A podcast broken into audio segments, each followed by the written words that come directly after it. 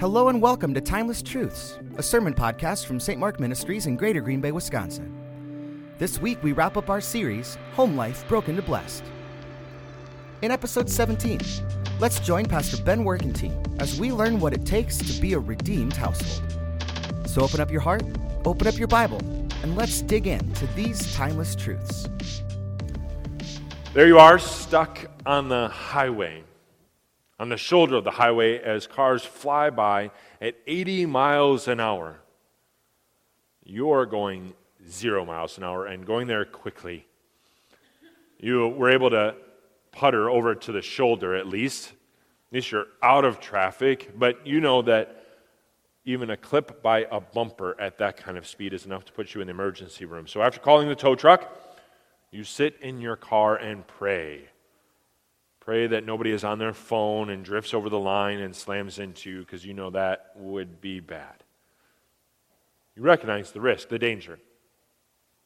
And so you pray for redemption. And it comes. Before the tow truck ever gets there, you see red and blue lights flash behind you as a police officer stops behind and a little to the side of you putting herself and her vehicle as a little bit of a barrier between you and traffic. So, a police officer has a my life for your rescue mentality. And it's that attitude, my life for your rescue, that flows beneath all of chapter 4 of Ruth.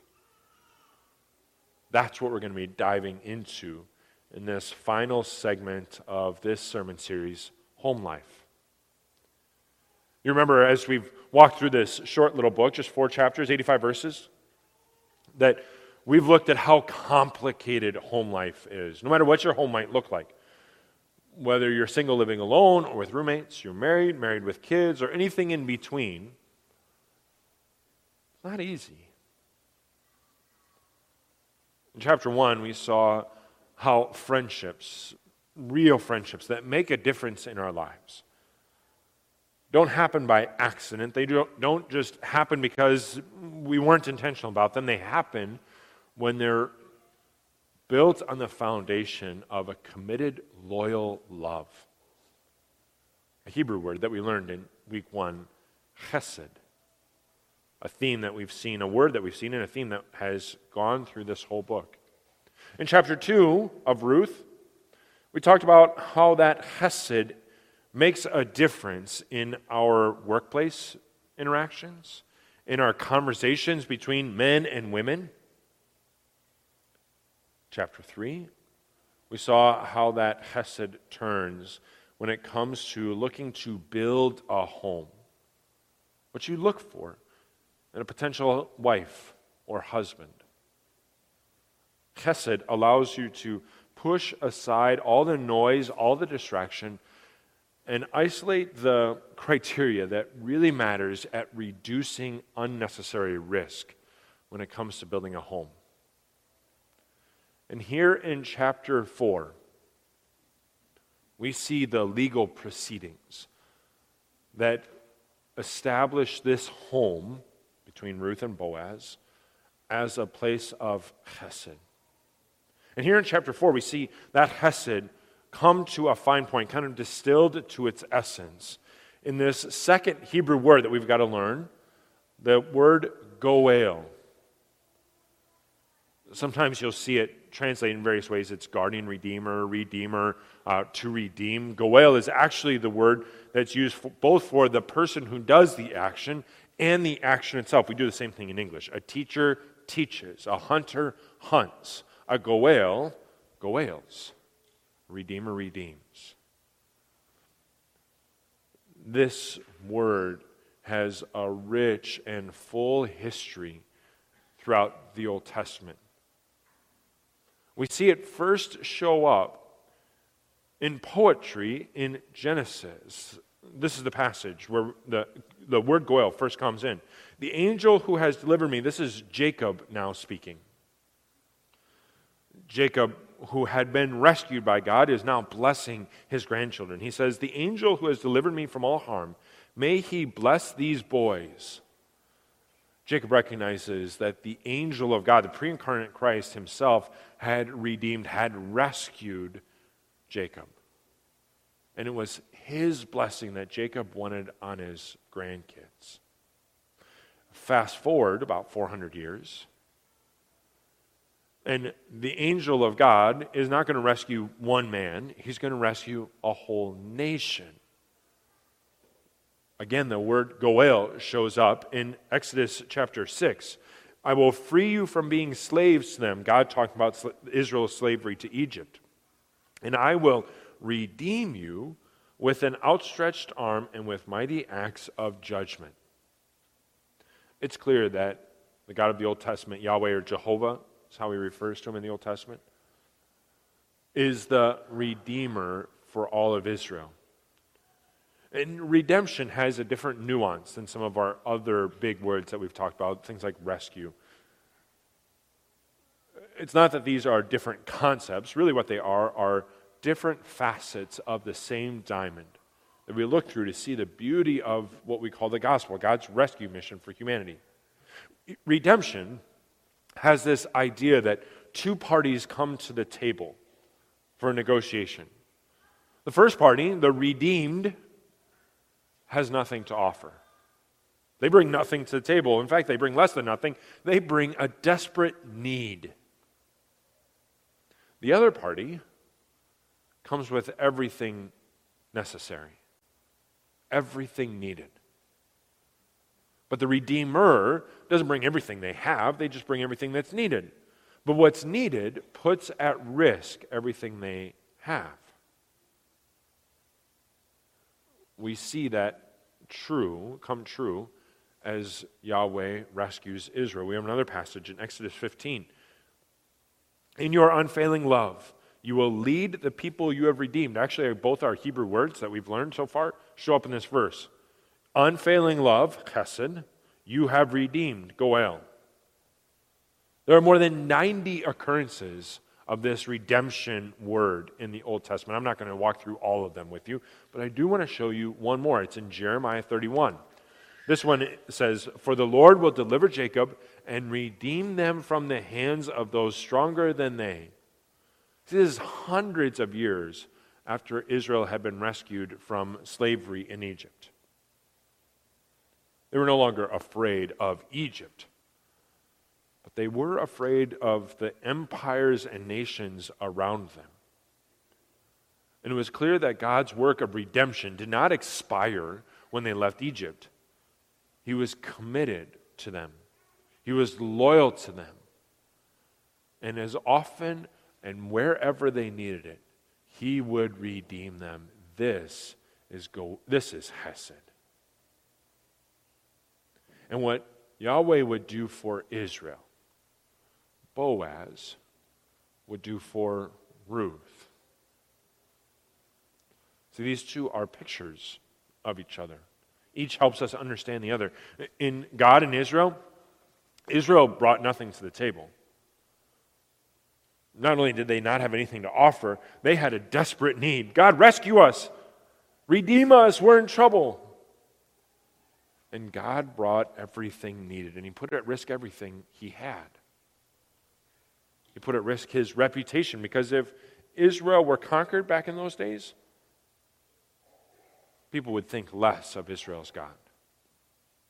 He put at risk the, the danger of being mocked. Seriously, you're Israel's God? Who are you, pipsqueak?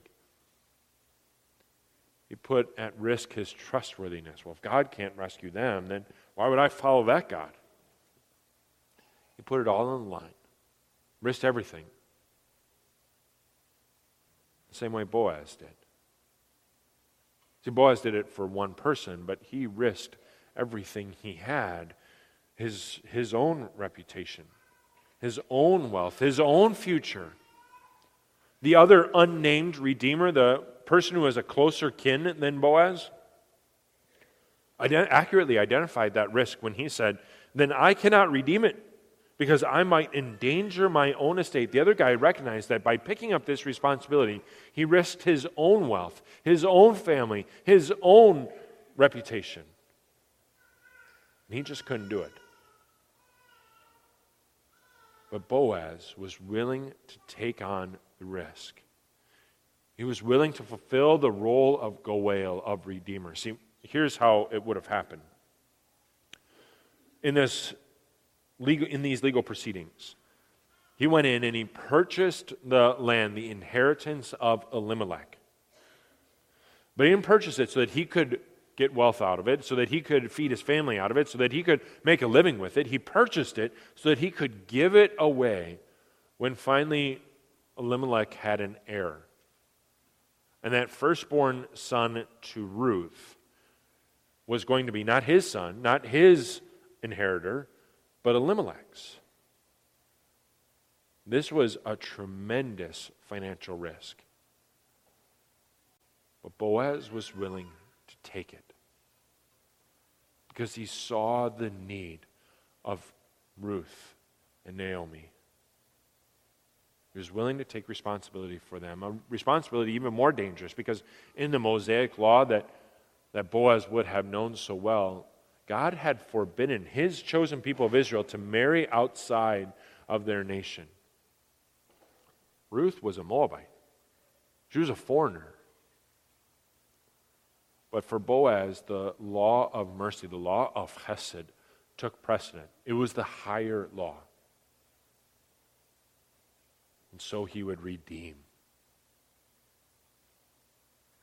That's what he did for Ruth and Naomi. What he does for you and I is a little bit different. He embodies, he lives out as a living, breathing version of this Hesed in Goel. But what he actually does for us is he points us to a greater Goel. Because it wasn't just one person who needed to be redeemed, it wasn't just one nation that needed to be redeemed, it was the entire human race. And it wouldn't be one man who redeemed them, but it would be the God man, Christ Jesus. The New Testament picks up on this idea of Goel several times, but let me show you just the Galatians passage where it comes out so clearly. This is from Galatians chapter 3. Christ redeemed us from the curse of the law by becoming a curse for us.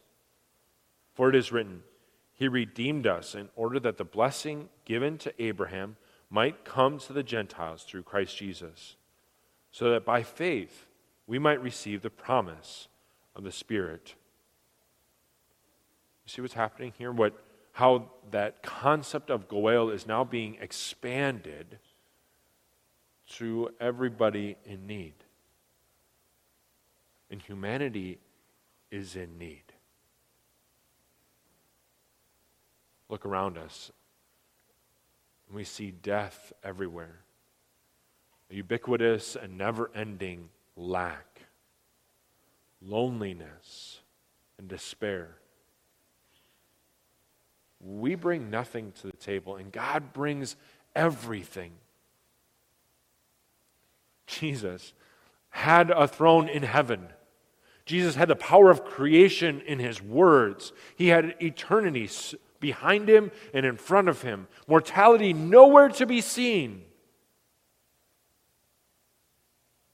He brought everything needed.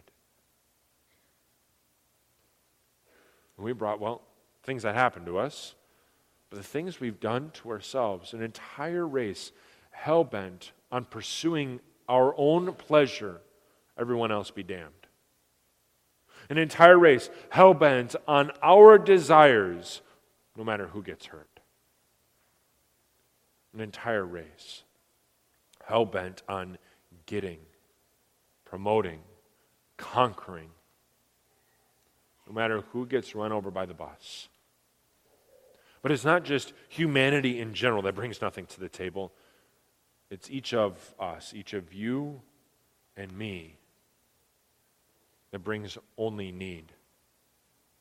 Maybe you sense that as you worship with us online today, as you walked into the building. You sensed a deep need, a deep lack.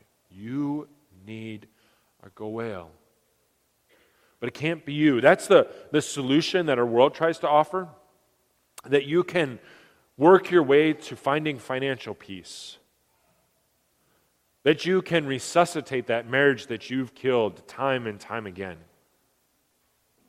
That you can be good enough to be worthy of the admiration of the right kind of girl, the right kind of guy. But as long as you try to fill your own emptiness, your own need, as long as you are your own redeemer, you cannot succeed. Ruth had to come to the table with her only her need. And then she trusted. That's how chapter 3 ends, right? Naomi saying, Be patient. Let Boaz go to work. Are you willing to do the same with God? To bring only your need, your sin, your brokenness?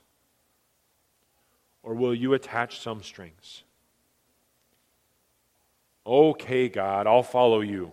But don't expect me to give up one practice, one vacation, or one leisurely weekend just because you ask it. Okay, God, I'll follow you, but don't expect me to change anything about those relationships, even if they take away from my relationship with you. Okay, God, I'll follow you, but I'm not going to meet with those people in that place at that time. I'll do things my own way, thank you very much. See, most people don't actually want a redeemer, they want a helper. A redeemer requires that you and I admit we have nothing to bring to the table. A helper, on the other hand, means that we're pretty okay and we just need to get over the hump. Jesus told a story about one person who wanted a helper, and one person who wanted a redeemer. He tells the story of two men who went to the temple to pray.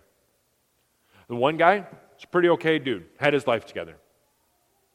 The other, a train wreck. The first man raised his arms and his face to the sky and he said, Thank you, God, that I'm not a mess like those people. Thank you that I'm so good. The other man bowed his head Lord, have chesed, have mercy on me, a sinner. And in Jesus' own words in Luke 18, I tell you that the second man, rather than the first, went home justified before God. See, Jesus is the only one who can be your Goel, the Goel of all of humanity. Only He can redeem you. Remember, we've been talking about Hesed is not uh, deserving, it's about a decision. And in Jesus, the Almighty Eternal God decided to love you. That love drove him to redeem. Just like Boaz, he was willing to risk everything his throne in heaven, his eternity, his oneness with the Father and the Son. He put it all on the line and he became a curse for us. But better than Boaz. Boaz was willing to risk it all. Jesus actually lost it all. Because he put on human flesh. He became like you and I. And it's fitting that as we've decorated for Christmas, we put the cross next to the manger scene up there. Because he put on that flesh, and that's what our next series is going to be all about. The chesed, the grace that comes because Jesus did. Hopefully, you'll join us for that and bring your one. But when we look at that cross, we see our God who gave up everything. So people who have nothing to bring get everything they need. He puts into practice that my life for your rescue attitude. He follows through on it. That's the blessing of a Goel. And it's a blessing that comes that doesn't maybe fix our brokenness the way we want them to. It doesn't write a check to pay off the credit card bill. It doesn't take back the words we said in anger in that fight this last week. It doesn't bring back from the dead the person you grieve to sit next to you. His blessing comes in the midst of brokenness. Whatever your brokenness, your particular type of brokenness might look like. That's the redemption of Goel. And you know, now that I think of it, this series we've been talking about probably is better named Home Life Broken and Blessed. Because that's who we are in our Redeemer. Amen. Thanks for joining us for this episode of Timeless Truths. Whether you're a first time listener or a long time listener, we're glad you could join us. For more information or to support the work of St. Mark Ministries, check out our website at stmarkministries.com. Be sure to tune in next week as we kick off a brand new series, Grace is Coming to Town. And remember, you matter and you are loved.